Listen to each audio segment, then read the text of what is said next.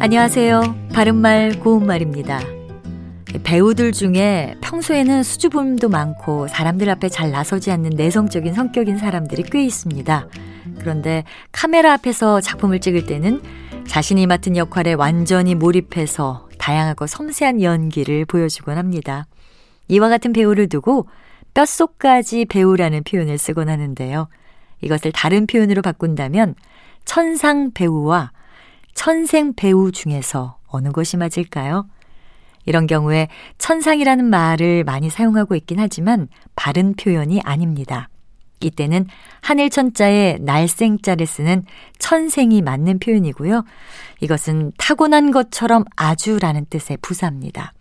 그리고 하늘에서 미리 정해준 배필이란 뜻으로 나무랄 데 없이 신통하게 꼭 맞는 한 쌍의 부부를 가리켜서 천생 배필이라고 하지요. 그런데 앞서 말씀드린 것과는 조금 다르게 하늘에서 미리 정하여 준 배필이란 뜻으로 천상이란 표현을 써서 천상 배필이라고도 하고요. 또 하늘이 정해준 배필이란 뜻으로 천정 배필이라고도 합니다. 참고로 평생을 같이 지내는 아름다운 배필이라는 뜻을 가진 백년 가우라는 한자어도 있는데요. 여기서 가우는 아름다울 가자에 짝 우자를 씁니다. 바른말 고운말 아나운서 변희영이었습니다.